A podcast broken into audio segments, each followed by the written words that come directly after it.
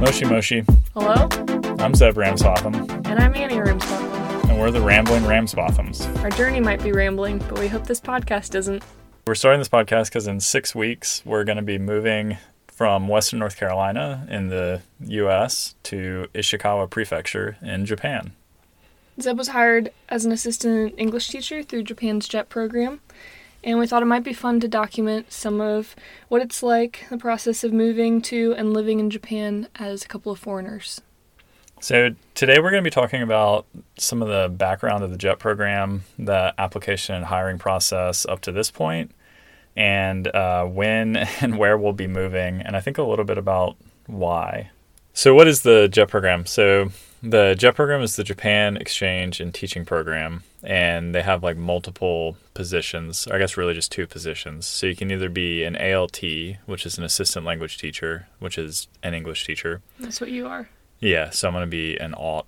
Or you can be a CIR, which is a coordinator for international relations, and they kind of focus on translating. You can work for like a town hall, and they also have sports related positions, so you can be a CIR for, I don't know, baseball.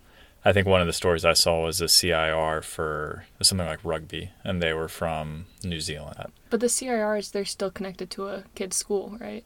Yeah.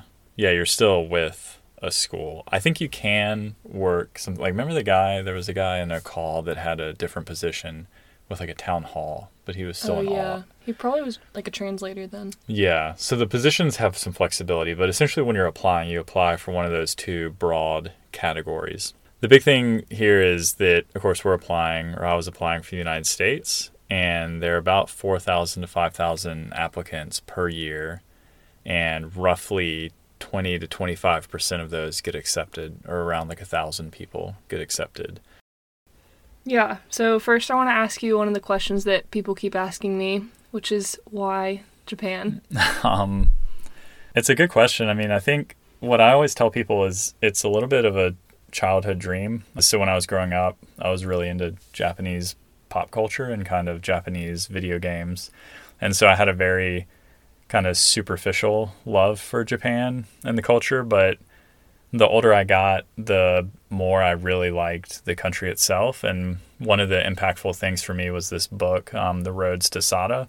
And it's a guy named Alan Booth in the 60s that walks from the northernmost point of Japan, uh, which I think is Soya, and he walks to Sata, which is the southernmost point of Japan, and just the mainland, like obviously not Okinawa. He didn't walk across and he swam to Okinawa. Yeah, so that kind of really helped jumpstart, I guess, a, a more in depth love of the country. And I found that book in a library sale in Davie County. It was kind of a used book sale, and that book was sitting there, and I bought it.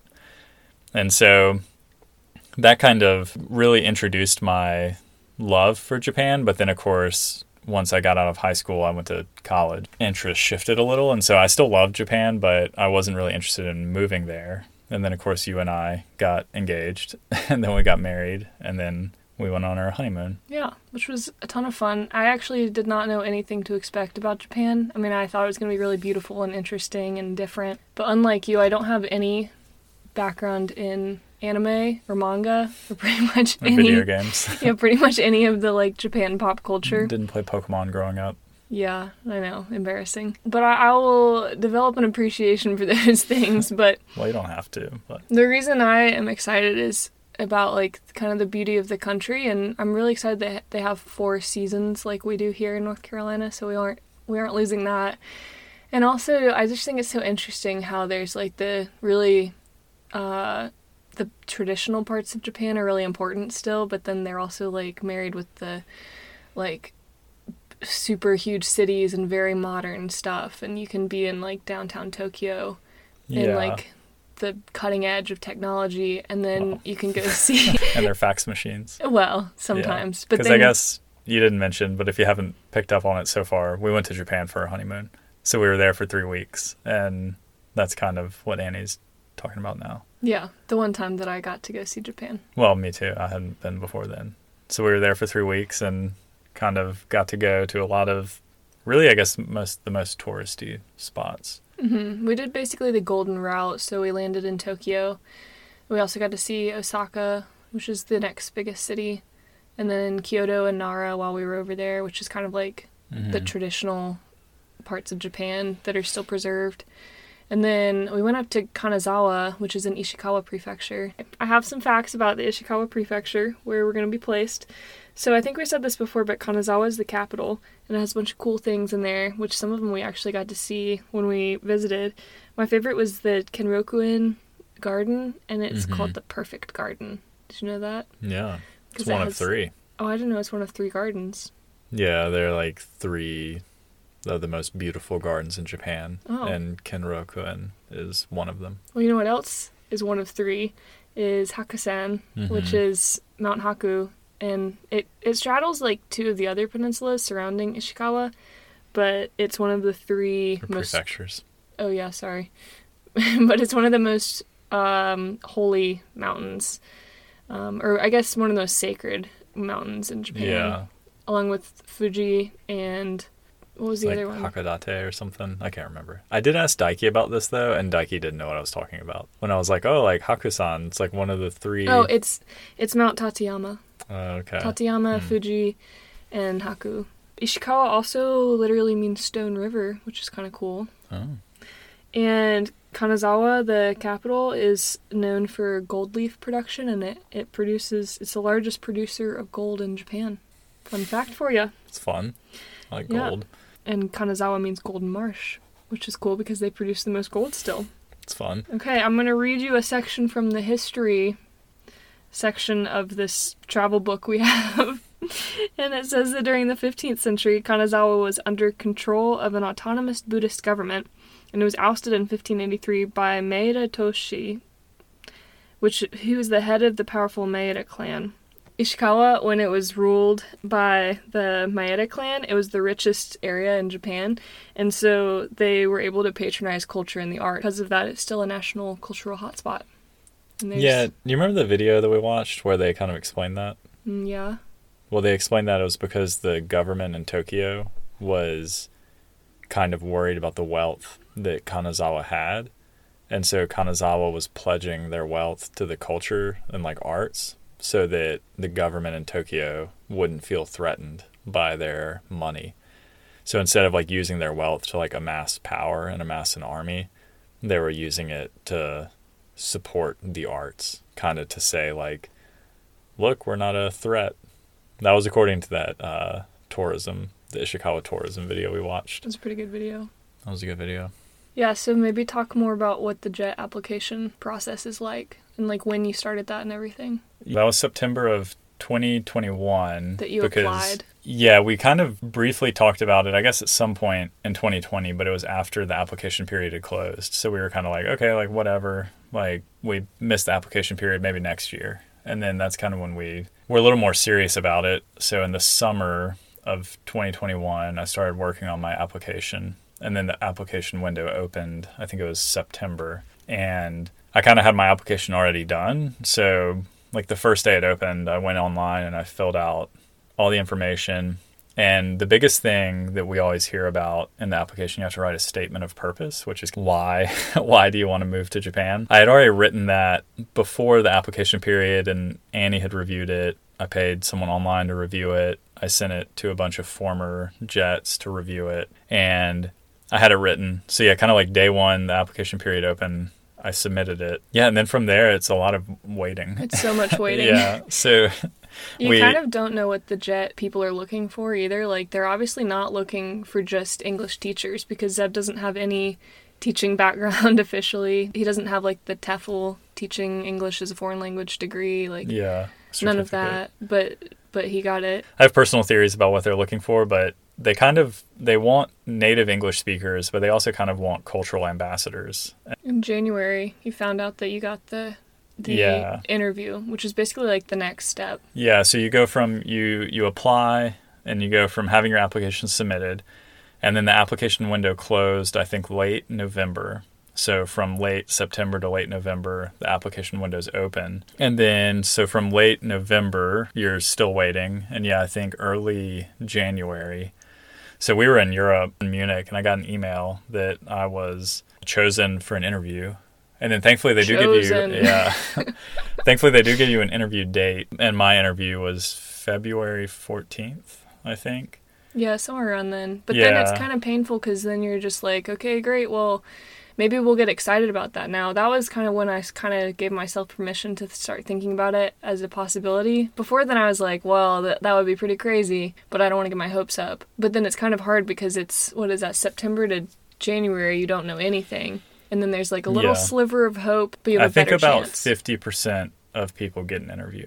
I think is kind of what I've read. So anyway, the interview happened, and then you wait again. So what's let's talk about what the interview was like because it was virtual again since Yeah. it's kind of still COVID times. As part of the application process, you pick a consulate in the U.S. to apply through, and they have different departure dates and a few different things going on. But I applied through Nashville in Tennessee and did the interview online. So it was a Zoom call, which I think was fine because I was pretty used to Zoom at that point. But it's it's fairly short, so you do all this waiting, and then the interview is like twenty or thirty minutes. And they just kind of ask you questions based on your application. They ask you questions based on your state of purpose, and then um, I was doing that, and then there's like an optional Japanese portion, which thankfully by this point I had been studying Japanese privately with a tutor for about a year. So I opted to do the optional Japanese portion. Which probably gave you a slight boost. They say that it doesn't matter. yeah, they say it doesn't matter. But But you were all in your like nicest suit, which is yeah, I did actually wear a suit. your wedding suit. Yeah, the only the- one you kind of own. two suits, but yeah, the wedding True. suit's the nicest one. And then I was kind of worried. You had gotten your hair cut and gotten your beard all trimmed up. Uh, yeah, I guess on the podcast you can't really see, but yeah, I have a beard, and historically it's pretty long. And my tutor kept asking me if I was gonna trim it, and so I I did trim it, and I got my hair cut. So I'd had pretty long hair, um, which they did kind of make fun of it. Uh, so you have to hold up your passport to show who you are when you do the interview. And when they saw my passport photo, the like jet coordinator at the consulate was like, "Wow, like you really cleaned up." And I was Yeah. like, "Yep." It was I like was- shoulder length hair and like chest length beard. But yeah, so we then did the- after the interview, yeah. it was February, and then it was like three pretty long months of like still having no idea. So I got put on the short list. I don't that- know why they don't just say accepted. Yeah, the JET program is kind of funny because they they try to be very kind of loose with kind of dates and acceptances. So even the short list, they say most people are guaranteed a spot in Japan. And but the short list very confident. Yeah, but the short list is essentially acceptance. And then you can be put on a wait list, which means if people drop off the short list or someone doesn't renew their contract unexpectedly in Japan, you can get upgraded or you can just be rejected. And then it was a really long wait. From that, I started turning in paperwork. And then just, I guess it's only been like a couple weeks now, we figured out we were going to Ishikawa Mm-hmm. which was the number one preference. So you're allowed to put three preferences on the application. Ishikawa was our number one because we really liked Kanazawa and just that. Your three area. preferences are the prefectures. You can't put like I want to be in Osaka. You have to put well, it's the Osaka prefecture. Yeah. But for example, you can't just put I want to be in Kanazawa, which is what we wanted, but we put we want to be in Ishikawa prefecture. So we Yeah. we sort of know where we were placed because it's kind of like in America, it's kind of like knowing the state you'll be in, but that's a pretty big range, Yeah, it's even like in Kanazawa. a Japanese person was coming to teach Japanese in the U.S. and they were like, "Okay, you're gonna be in North Carolina." It's kind of like, okay, well, you could gonna be in Raleigh, or you could be up here where we live, which is like 20 minutes. or you could be in like Wilmington. From anything, So you could be at the beach, or you could be yeah, in the mountains, or yeah. yeah, the capital. So And I guess a little more about Ishikawa Prefecture is it's like a really beautiful prefecture where one side has the Sea of Japan and the other side has the Japanese Alps. And it's on the main island of Honshu and it's pretty centrally located. So you can get to Tokyo in like two and a half hours, I think, on a on a bullet yeah, train. on the bullet train, and it's part of like the Chubu region, which is central Japan. and Osaka yeah. is only like three hours away by train too. Yeah, I think Osaka is like two hours forty-five. Same thing for like Kyoto. Um, yeah, it's pretty easy to get to a lot of places from Kanazawa, so that's part of the reason I think we picked it. Yeah, and we had visited Kanazawa and really liked it, but then we didn't get to see any of the Noto Peninsula, which is it's a very long prefecture, kind of like on the coast, and then Mhm. the coast kind of like sticks out into the ocean in this peninsula. So we could be like in a really small sea town, like up there on the tip of the peninsula. We put that we'd like to be placed in an urban, like you can put, it's kind of like urban, rural, or you can put island, and we put urban because we'd like to be in a city. Because, I mean, I I feel okay having very, like, introductory conversations in Japanese, but we wanted to have a little bit of more English speaking. Yeah, I personally region. wanted a little bit more while I'm trying to learn Japanese. Zeb's been taking lessons for like a, a, over a year now, Yeah, it's like a year and a half now, I Yeah. think. and I am taking lessons with his same tutor named Daiki, but I still it's only been a couple months, and Yeah. I it will be very hard for me to get around or make friends with the level that I have. Well, not necessarily to get around, but it would be tricky if we were in a super rural area that didn't Yeah. have a lot of English on signs and things. Yeah, so that's that's the tricky part is that we know we're in Ishikawa, and we know we put urban as a preference, but we actually don't really know where in the Ishikawa prefecture uh, will be placed. And some people, when they get their placements, so when you get your placement, you get an email, and some people get told the prefecture and the city, and some people just get told the prefecture. And if you get told just the prefecture, they say that you're probably going to be working for like a prefectural board of education, which means you'll most likely be placed in like a specialty or high school or special needs school. Um, but yeah, it could still be anywhere in the prefecture because we didn't get told a city. So now we're kind of in limbo again. Uh, I got my, I did get my flight information, so a lot of people this year got delayed, like their departure dates got delayed, and thankfully Nashville didn't get delayed. So this is where it's like weird, like it feels weird to like tell family because one, you might not get accepted, two, you could be massively delayed, and so it's just kind of Yeah, but we finally know. We don't necessarily know exactly where, but we do know exactly when yeah. now, I know when I'll be leaving, which is uh, July thirtieth. yeah. So I should land in Japan on July 31st, and then you'll come over on August 4th. Yeah, so a few days after. And so now we're kind of in limbo again, waiting for me to get contacted by my board of education. And so supposedly the next step is the contracting organization in Japan will at some point reach out to me. And it could be like someone had a story that it was the day before. it was literally like the day before they got on the airplane. Uh, so hopefully I would hear a little sooner. But now it's kind of I feel like there's a lot less stress now Yeah. because we know we're going. We know we have the flight information. We know Yeah. where we're going. Knowing generally where is much better than not knowing at all, and also knowing exactly when we're leaving is a huge relief. Yeah. I feel like you'll get placed in a high school or multiple high schools because they were saying yeah. with your placement with the Board of Education, it usually means a high school. So that could be Mhm. cool. Yeah, I would like high school. That'd be fun. Because I feel like you could have like better relationships with the students because of your level of, Yeah. of English and Japanese and their Daiki level of English and Japanese. Joking with me though, he was like, sometimes high schools can be bad because if it's a specialty school, like he went to an electrician's high school, and he was like, so we were there to learn about being an electrician, and no one wanted to take English. Oh, so he was joking about how like usually if you're there for like a specialty purpose, you might not be interested in That's language. true. So he was saying it, it could be hit or miss, but I like high school because they're a little older. And although my mom was a high school English teacher and she really didn't like it by the end, she did it for like 38 years or something ridiculous. Tips so- from her on how to deal with high school kids.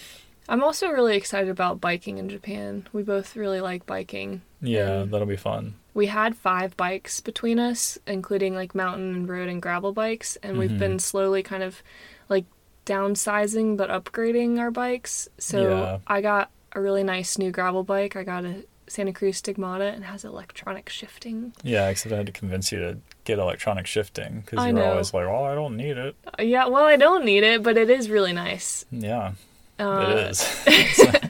Much so now. I have to sell my mountain bike, which I'm trying to ride for as long as I can until I'll probably sell it at the end of July, like right before I leave. hmm And Zeb got a new gravel bike. Yeah, I got a Cervelo Aspero for anyone that's listening and also into cycling.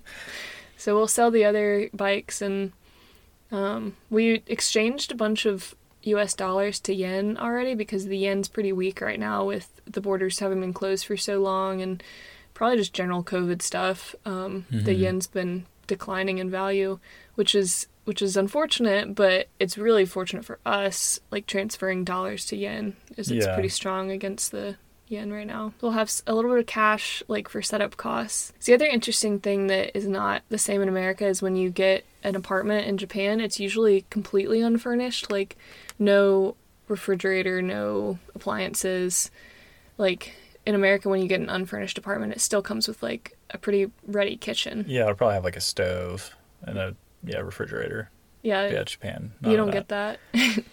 so we'll we'll likely start totally from scratch, but that'll Yeah, be but kind that's- of exciting. Yeah, kind of fun. But that's another thing we don't know about is we're waiting to hear because I also might be replacing someone, so I'll ha- I might have a predecessor, and at some point they might reach out, reach out to me and tell me about the apartment that I'd be moving into, and sometimes they can leave behind stuff uh, like furniture, but often I've read that a lot of people use that as a way to kind of ditch like crappy old furniture because you have to pay a fee to dispose of it, and so they yeah, you kind of push it on the person they're replacing so they don't have to pay to get rid of it. But we can talk about that maybe once we're there or once we know. Yeah. What other things do we not know yet? We know when, sort of where. We kn- kind of know all the important stuff. Now, like, it really was the worst part about the jet application is just the waiting. Like, for the most important stuff, for figuring out if you're got the interview and then waiting to figure out if you got accepted. And those are like the huge hurdles. And that takes, I mean, what, waiting from applying, so late September, and then I figured out I got accepted in May. So It's eight months. eight months to figure out even if you're accepted. And that's why sometimes it's rough that, I mean, you read about people that are kind of putting their lives on hold for the JET program, which I understand because it's a great way to get into Japan and it's a really cool opportunity. But then, yeah, that's so long to just kind of dwell on this decision about is it going to happen? Yeah, it's a Is it little not bit out of your hands. There's some really qualified Yeah. people that didn't get accepted this year. Yeah. So then also like once you do get accepted, it's a year long contract, and Yeah. so you sign for a year at a time, which is actually pretty nice because it's up to five years maximum, but every year you get the chance if you like it and they like you to re-sign for a year. So it's never that huge of a commitment. I mean, you can do anything for a year. so yeah, in some ways, do a lot it's of things for a year. yeah, it's okay that we don't really know exactly where we'll be living because even if Mhm. we don't, if it's not our perfect location, it's only a year, and it's a really cool opportunity either way. Yeah, so that's kind of the perspective we have is that we know it's going to be a year, so pretty much August 1st, 2022 to August 1st, 2023. And if we are miserable, it's only a year, and hopefully we can enjoy some time in Japan. And then it's kind of fun because if we love it, we can stay longer. So we don't we we don't really have a set I guess date. end date. We just know the initial contract, and then obviously we hope we like it. But if we I don't, can't wait to bike all around like by the coast and through the Alps and yeah, totally new biking locations. yeah, Explore a lot. Except everything's on the left side of the road, like England. yeah, So- you'll get used to it pretty fast. Yeah. Because even when we were riding in, well, no, I've never ridden. We didn't ride in Japan, so I've never ridden Yeah. in a country that is like on the left side. yeah, I've ridden in Scotland a little bit, so I had to ride on, but that was so long ago. So six weeks from now. So I guess I've also been studying Japanese. so every time we record these, I'm going to tell Zeb about a word that I learned this week. this week is moshi moshi, which is what Zeb said at the beginning of this podcast. hmm And I guess it's not really a word, it's a phrase. It's the word is moshi, but you say it twice. And Japanese people say the say this when they answer the phone. They'll answer the phone and be like moshi moshi, and the other person will say moshi moshi. But you only do it with friends and family because it's pretty casual, and it it literally means like I'm about to say, I'm about to say, because it comes Mhm. from the word moshimas, I think, which is like Oh. to say. But but yeah, you say it, it doesn't sound as formal as that when you say it and you're answering the phone. It's just kind of like, hey, what's up? Yeah. So- And I guess there's like some historical reason, right? That like you used to answer the phone and you didn't know if the person was there or not. It was something would, like, about, announce uh, it that you were you were there. Like the phone operators would be like plugging the phones in, and they didn't want to be like, "Hey, you," so they were like "Mushy, mushy." Yeah. So so you would let them know that you were connected or about to speak. Yeah. I've also heard like kind of a folktale that people say moshi moshi because foxes. It's hard for foxes to say moshi moshi, oh, That was funny. and foxes are tricksters, and Oh, so then yeah. you know that the person on the other end knows that you're they're not speaking to a fox or a ghost. Good to know. I don't know how You'll true that one know is, that- but One of us is not a fox. what's your word for the week? My word of the week is Natsukashi, which I like it one because Natsu is kind of uh, means summertime, but Natsukashi is a word in Japanese that they use almost like nostalgia. They say that the translation to nostalgia isn't really appropriate and that it has kind of a deeper meaning, that it's kind of this deeper longing for the way that things were. Talking about why we would like to move to Japan has a lot of built in, I guess, Natsukashi for me because it makes me think about growing up and just kind of why I like Japan. And so, kind of the whole idea of completing a quasi childhood, yeah, kind of cool built in with that word. Before we close out the podcast, I'd like to mention that we did create an email address, which is just ramblingramsbothams at gmail.com. And if you're interested in what we're talking about or you have any questions about our process with the JET program, uh, definitely reach out or just kind of any comments or questions or stories about JET in general. We'd be happy to hear them. Yeah, so I think that's enough rambling for today. So we'll catch you later, and thanks for listening.